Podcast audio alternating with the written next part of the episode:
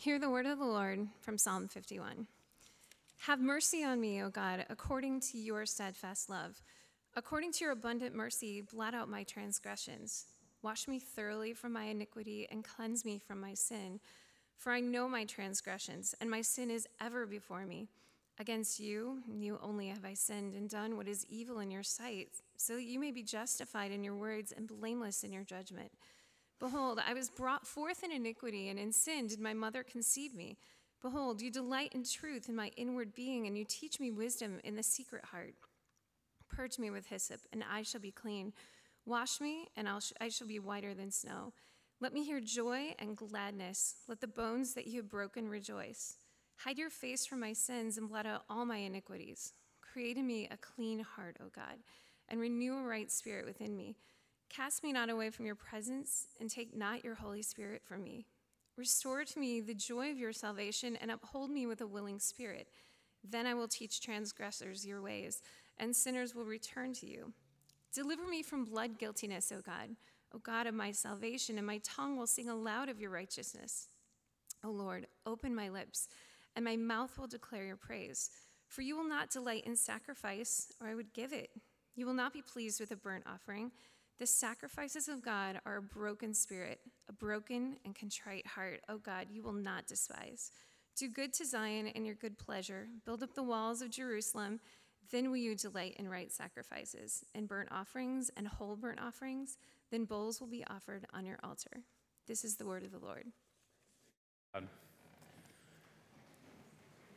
Good Morning, church. How we doing? Good. All right. Uh, well, as Pastor Sam said, uh, my name's Eric. Um, me and my wife Tony uh, and our two kids, Angelina and Isaac, down in the kids, we enjoy coming here and seeing what God's doing among among this church. It's actually a big pleasure of mine, as Sam said. It's, it's a big help to him, but it's a big pleasure of mine uh, to serve him as uh, he gets some time away from the pulpit. Um, just a word about uh, Pastor Sam. Um, many of you know um, some of the things he does and, and all that. We, we do a preaching lab, and I, he invests in men with such grace and such passion. Uh, I, am, I am very thankful to the amount of time that, even in the difficult season he's in, he's invested in me, um, in this message, and, and just in my ability to um, read texts and, and preach them uh, faithfully. So um, I'm just thankful. I don't see him in here now, but I uh, just want to publicly um, honor Pastor Sam. So um, let me pray. Father, uh, I come to you, um, we come to you as people um, with sins, with transgressions, with iniquity, with uh, imperfections. Father, we pray that you would speak to us a good word about them today. We pray that um, you would use me, an imperfect man, um, to preach your gospel, that um, hearts would be changed, that minds would be enlightened, and that you would be given glory. Um, so we pray for it in that end for your glory and our good. In Christ's name, amen. So now, as we head into today's message, there is two difficulties that I already see that we have to contend with. The first one is the text itself. What I mean, what I mean by this is this text is a thick piece of meat, which means we could chew on it for hours and barely scratch the surface. See, one commenter of the, of the 51st Psalm said, This psalm is the brightest gem of the whole book and con- contains instruction so large and doctrine so precious that the tongues of angels could not do it justice to the full development. Now, church, hear me. If the tongues of angels can't do it justice, this young preacher ain't got a shot, all right? But there is a, actually a second difficulty that, that we have to contend with this morning, and that is of the culture we find ourselves in and the, way, the ways that it has shaped and molded us. In 1892, a psychologist named William James, who many have called the father of American psychology, released a book simply called Psychology, the Briefer Course. In it, James would propose an idea that would revolutionize the lens in which all of the world, really, and us, especially here in America, would come to see all things as it relates to the self. It would change the way teachers taught, the way coaches coached, the way parents parented. It would change the way that advertisers advertised and counselors counseled, and ultimately the way you you'd. See, within 130 years, this idea has become such a part of our culture that it's nearly impossible to see all the ways that it influences the way we think and the way we feel. See, this idea, of course, is the self esteem. How do you think and feel about you? Every effort would be made to make sure that kids would not ever see themselves in any negative way. Kids' sporting leagues would stop giving out wins and losses and keeping score because losing, and especially losing by a big amount, had, had potential to lower a child's self esteem and self worth. Some school districts would ban the use of red pens when grading papers because, according to one study, the color red had, had the potential to affect a child's uh, self esteem and self worth. They would give him negative feelings. And other school districts would go away from the standard grading system because of the potential effects on a kid who receives an F. See, the theory is that the better you think and feel about you, the more likely you are to be successful, to have great relationships, and to experience overall happiness in your life. See, you and I, we've been discipled by our culture. We've been taught that the way to squeeze joy out of life is by avoid by avoiding dwelling on our shortcomings and to always believe the best about ourselves. We've been trained how to minimize our faults and maximize our virtues. And consequently, we've been led away from embracing and digging into one of the biggest means of grace of God in our lives deep, brutally honest, and soul emptying confession. See, the problem with self esteem is not that it has nothing to offer, it does, but that its offer is weak. It's fragile. And that's why we're going to this psalm this morning, Psalm 51, because it allows us to see ourselves in a way that self esteem would like to hide us from. So while culture has taught us via self esteem how to avoid thinking any negative, feel, uh, any negative feeling, Psalm 51, I believe, is going to teach us how to think and feel, even about our faults and failures, all the way down to the core of who we are, that prepares our hearts to not just feel valuable, but to feel treasured. But before we're able to understand how this kind of confession opens up the treasury of grace to us, we need to get a picture of what this kind of confession looks like. So if you would, open up your Bibles with me, Psalm 51.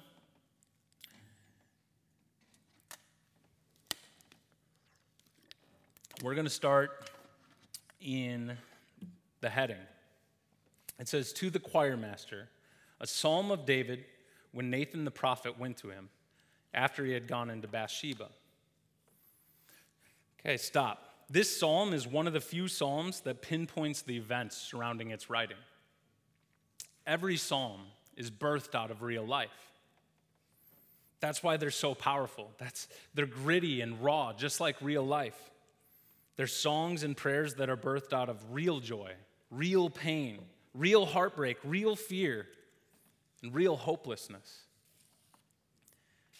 And although many of them are private in terms of their inspiration, Psalm 51 has a very public context. Now, many of us are likely aware of the story of David and Bathsheba, but let me recap it real quick.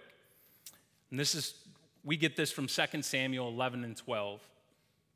So, uh, David's in his palace when he should be out fighting battle. Um, and he, he, it says he gets up off of his couch and goes out onto his balcony. And he looks across and he sees a woman bathing. David goes, Who, Who's that? And one of, one of the men there says, I, I believe that's Bathsheba, Uriah's wife. David goes, Go, go get her for me. So the, the scripture tells us that she comes to him and says that David took her and he lay with her, right? Don't think cuddled with her, right? But it says, it says then he sent her off. He didn't honor her. He had no intentions of, of being with her. He just sent her off. And she returns word back to say, I'm pregnant. Well, this is a problem. See, David did not want to be caught in his sin. And so he sends word to the battlefield you know what? Send Uriah home. The thought is, in his mind, I can send Uriah to be with his wife and they can be intimate and he can think it's his kid. So he does that. But when he sits down with Uriah, asks him how the battle's going, it's good, and he goes, All right, well, go ahead and head home. You know, enjoy a night with your wife. See, Uriah is a man of character. He won't go. He instead says, How can I, while I should be in the field with my comrades and defending you, the king, how can I return to the battlefield and go, or re- return from the battlefield and lay, lay with my wife? And so he lays at the gate of the palace. Okay, so David, not wanting to be caught in his sin again, writes a letter. And he puts it in the hand of Uriah and sends him back to the battlefield. And this letter says Take Uriah, put him where the battle is most strong, and have all the other soldiers back away. David ordered the murder of Uriah. See, this way, David could quickly marry Bathsheba and cover his sin. He'd be good. So David concealed from himself and others the grotesque nature of his sin, just like you and I tend to. He looked to get away with the perfect crime, and it worked. Except there was one who saw all of it. In one of the most understated verses in all of Scripture, at the end of chapter 11, verse 27, it says, But the thing that David had done had displeased the Lord. So God sends Nathan to David. Nathan is a, is a prophet, and he sends, sends him to David with a parable. And the purpose of the parable is to, is to um, enrage David's heart against the character of the parable. And it works. David is filled with anger about this story of a man who's been unjust and taken, um, taken from someone else. Nathan says to him, David, you're the man. It's you, David. You are the one who did this injustice. You are the one who shows no concern or remorse. It is you. And David's eyes are open to his sin. See, David had sinned. David had tried to cover his sin, but God has seen. He's guilty. He's been caught, and now he's confronted. He's no longer able to escape or hide from the suffocating reality of his sin stained hands. God, through Nathan's parable, has put him face to face with the reality of who he really is and what he's really done. David is appalled at himself. See, this psalm is birthed out of this story. And we can see from 2 Samuel chapters 11 and 12 the events that have inspired David to write this psalm. However, we shouldn't suppose upon the reason why David wrote this psalm. We could easily assume that this is David's prayer of repentance after do- doing such horrible and twisted acts. But I believe to assume that would be wrong. That is not exactly what's going on here. We know this because the psalm, the heading of the psalm does not say to God, but rather to the choir master. See, this is significant because this psalm was written for God's people. It was meant to be sung in the corporate gathering again and again and again as a way of shaping and molding his people. This psalm is for us, it's for the church. This psalm wasn't written then for one man who had, who had failed in very public and very gruesome ways, but for all who have failed, even in private ways. So let's take a look at what what David writes in it. Psalm 51, verse 1. He says, Have mercy on me, O God. According to your abundant mercy, blot out my transgressions. Wash me thoroughly from my iniquity and cleanse me from my sin.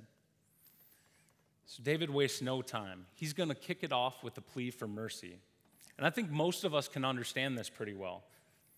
Anybody who has ever sped knowingly and has been caught knows this feeling. You come up over a hill, you come around a bend, and you see a police officer, and he's got his radar gun on you. Boom, busted, caught. Now, as you scramble for your license and, and insurance card, I would doubt any of us is thinking, man, I sure hope this cop is just.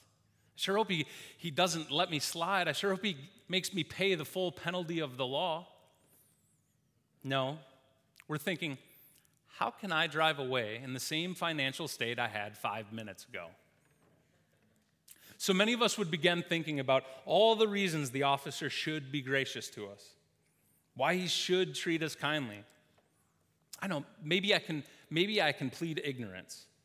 So the officer asks, Do you know how fast you were going? Uh, not really, but we know right? Because the moment in between when we saw the officer with his gun on, uh, with his radar gun on us, and the moment that we slowed down 15 miles an hour in the matter of five seconds, completely naturally, we looked down, we saw the speedometer. We know.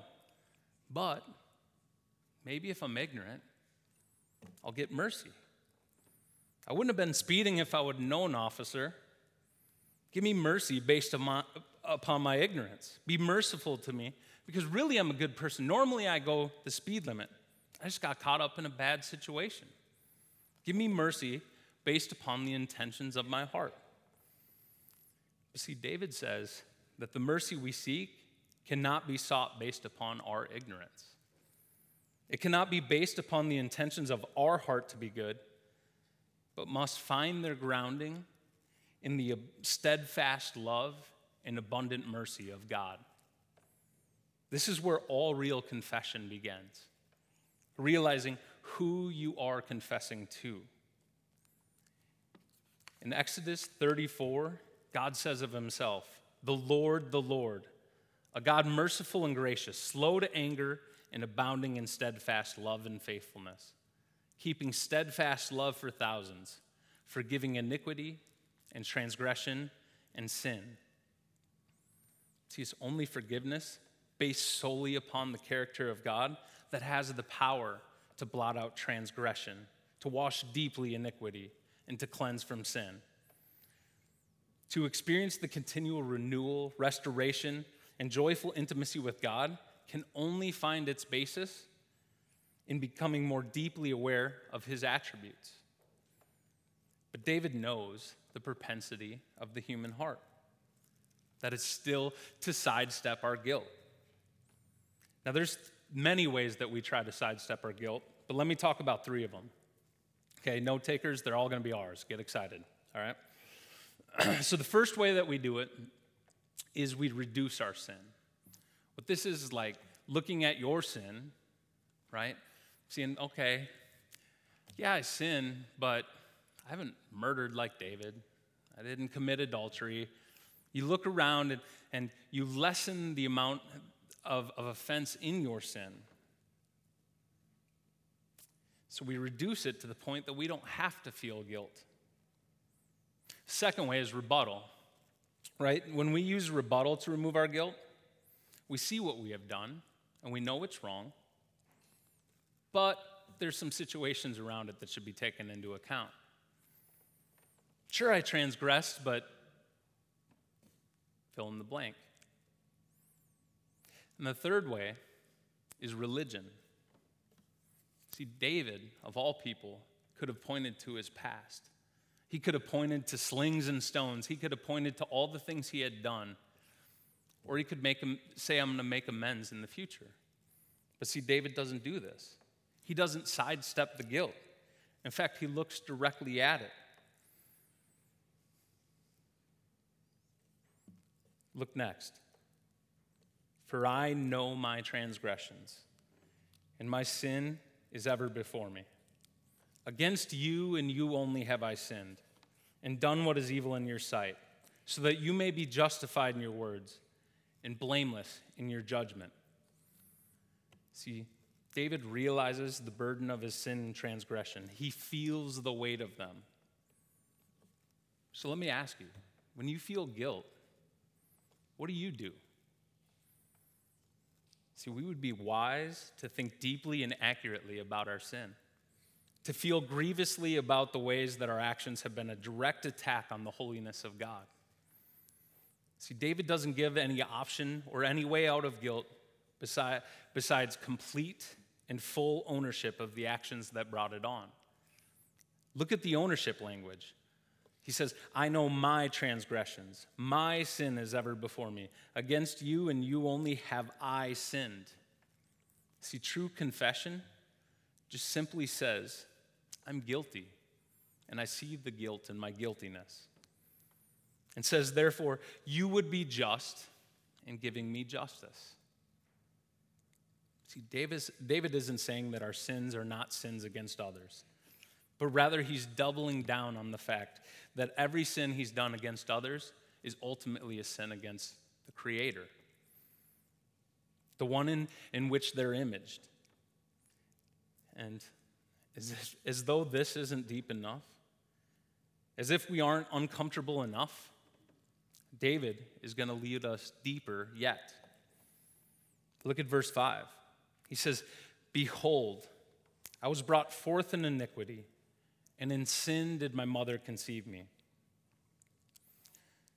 Now, to understand how deep David is taking, taking us here, we've got to understand some different nuances between these words sin, transgression, transgression iniquity.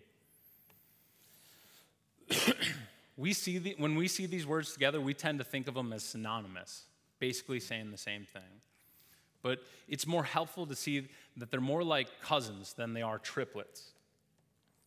The word for sin here is an archery term. It literally means to miss the mark.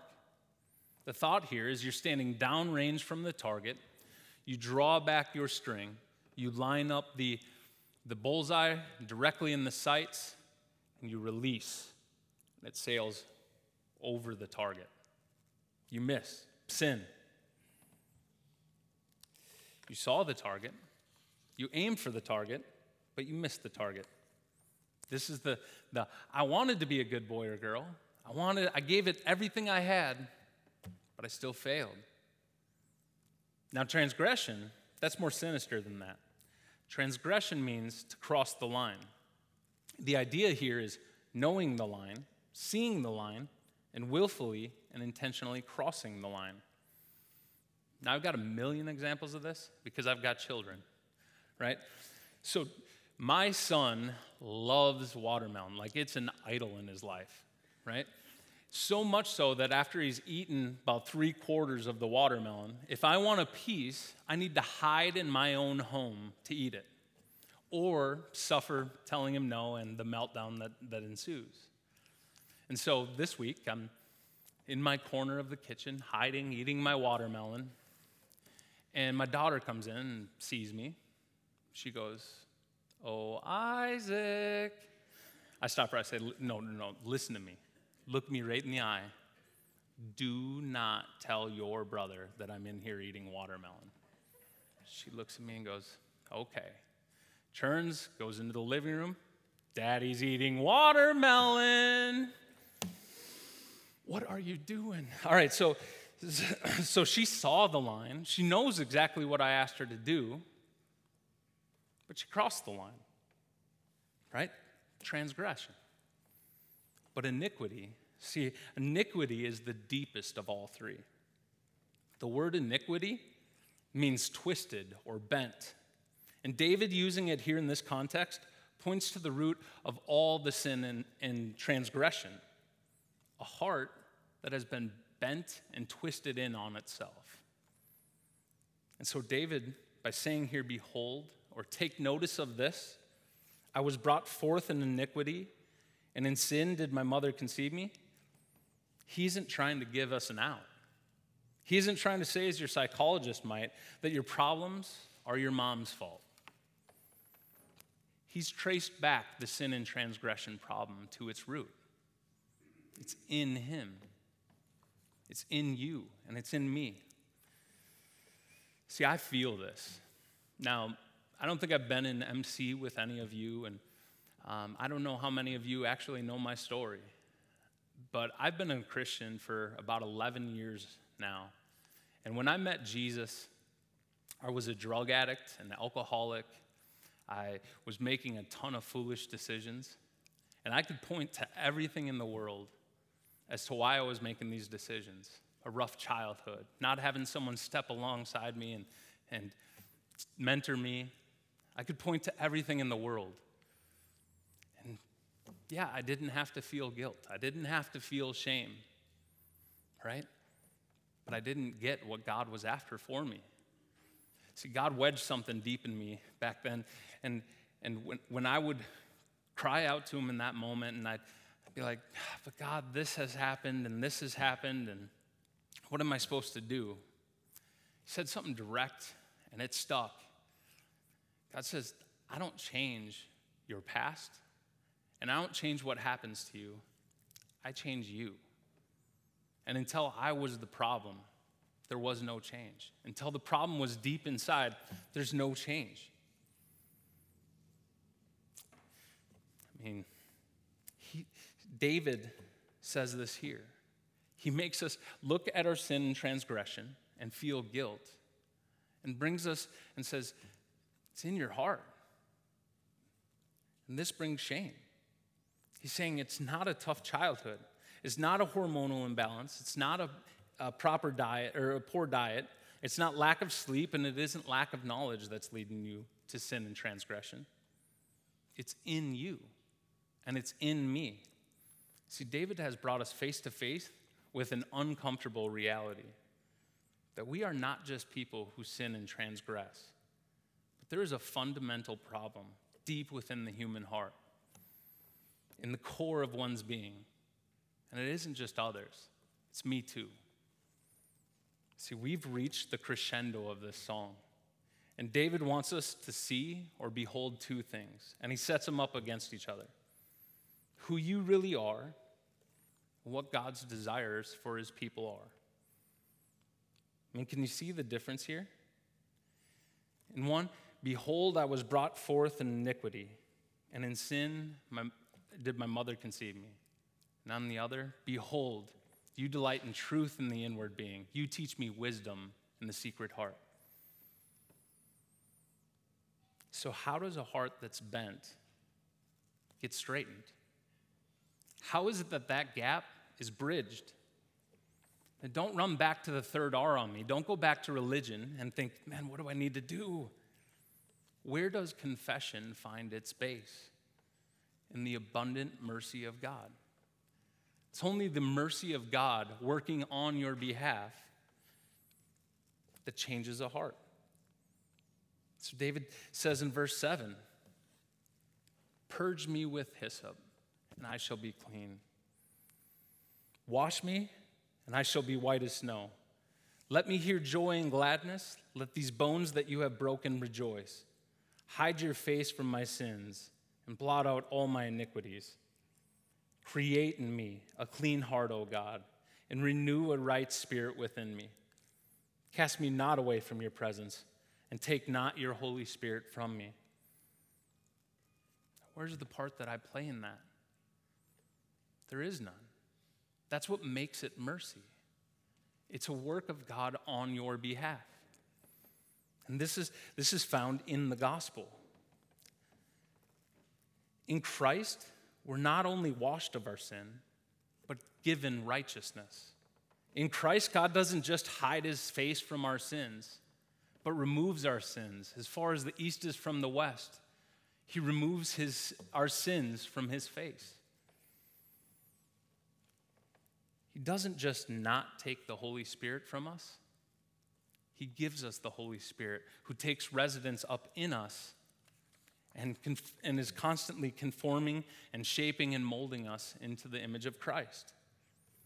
See, the self esteem movement teaches you to hide or at least minimize your faults and failures so that you can believe you're valuable. But the gospel, as Tim Keller has famously said, is that you're far worse than you imagine, while at the same time more loved than you could ever hope. See, by sidestepping our sin, by not seeing it or not confessing it, we also sidestep the experience of the joy that is found in the gospel, of being, having our sin removed, being brought in in the midst of our darkest hour, not working ourselves out, not, not putting on a good face, but being drawn back in. Look down to verse 13. David says, Wait, before I go there, I want to make this clear. Confession is not about getting resaved. In confession, we're being reminded of the gospel. It's being reapplied to our sin so that we can be restored to the joy of our salvation. See, we look deeply at our sin, often on purpose, because then to look back at Jesus, to place our eyes back on the one who paid for our redemption, is the means that God uses to continually shape and mold the heart.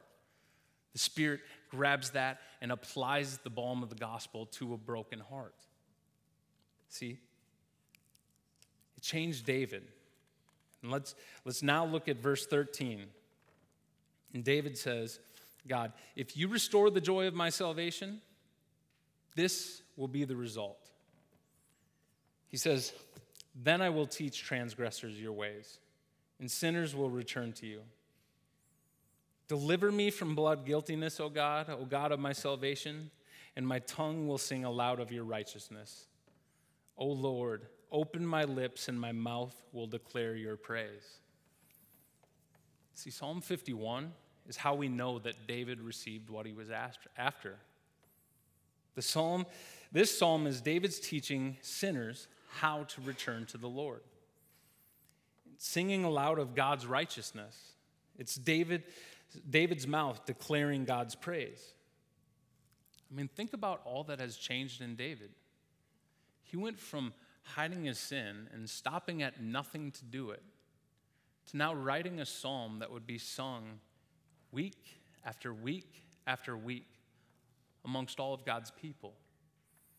Like, what freedom is that?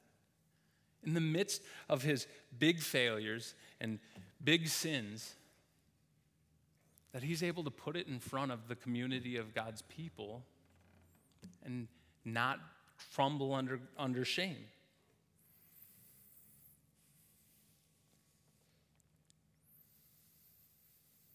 See, in confessing and receiving grace, and being restored again to joy, God has, or David has learned something about God and about real forgiveness and real restoration. That it comes not through some outward act of contrition, but it comes through having our spirits broken, by having contrition brought to the depths of our hearts. As verse 16 says, verse 16 says, You will not delight in sacrifice, or I would give it. You will not be pleased with a burnt offering. The sacrifices of God, what He's after, are a broken spirit, a broken and contrite heart, O God, you will not despise. See, church, hear me. By sidestepping our guilt, by dodging the shame, by finding some other way to deal with it than at the cross of Christ, you can avoid heartache. You can avoid feeling bad but you miss something greater. A life lived in intimacy with God in the midst of your struggles, and experience the, the freedom and joy of the salvation despite the ways you fail. Now, think why did God send Nathan to David? Didn't he know that exposing him to his sin would bring on guilt and shame? He did. But see, guilt and shame are not your punishment for the ways that you've failed God. That's Jesus. Guilt and shame are your boarding pass, and confession is the flight that leads you home. You feel them, so you'll return, not hide. There will be wins and losses in, the, in, in this life, in the battle against our flesh. And because your heart has been changed by God, and because the Holy Spirit has now taken up residence in you, you will likely have a greater and greater sensitivity to your sin. Guilt and shame will actually show up more often in your life. Use it. You've been given the ticket, board the plane and confess it, and return to God. Now, the life of a Christian and the life of a Christian church has a culture of confession, a life of continual repentance and faith, turning back to God in the midst of our sin, in the midst of our sin, uh, transgression, in the midst of our guilt and shame, turning back to God. But a, a Christian church also has this culture of confession. See, it happens often personally and often as a community. We time and time again go to God in confession to be forgiven and cleansed. 1 John 1 9 tells us that when we confess our sins to God, He is faithful and just to do two things both forgive us and to cleanse us. It is a promise put into Scripture that you don't have to fear feeling guilt and shame and returning to God in confession. And not just confession, but deep and brutal confession that makes me feel my sin. Because the more I feel my sin, the more joy I feel from my Savior. And James 5 tells you that when you sin, don't hide it from others. Go to your community so that they can apply the gospel and we can pray together. And it says, You will be healed. Confession isn't something to be afraid of. It's a way of life. It's, it's the, the gift that God's given us to take guilt and shame and hand it in in, the, in boarding the plane of confession to again return home and feel the joy of our salvation. Let me pray.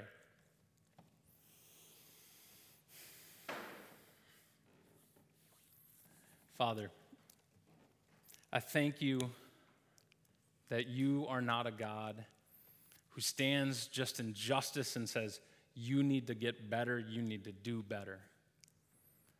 But you are one that draws us in when we are most crushed, draws us in when we are most broken. God, we pray that you would do that to us. When, when I'm feeling guilt and shame, when these people are feeling guilt and shame, God, I pray that it would be a reminder to return, not to run.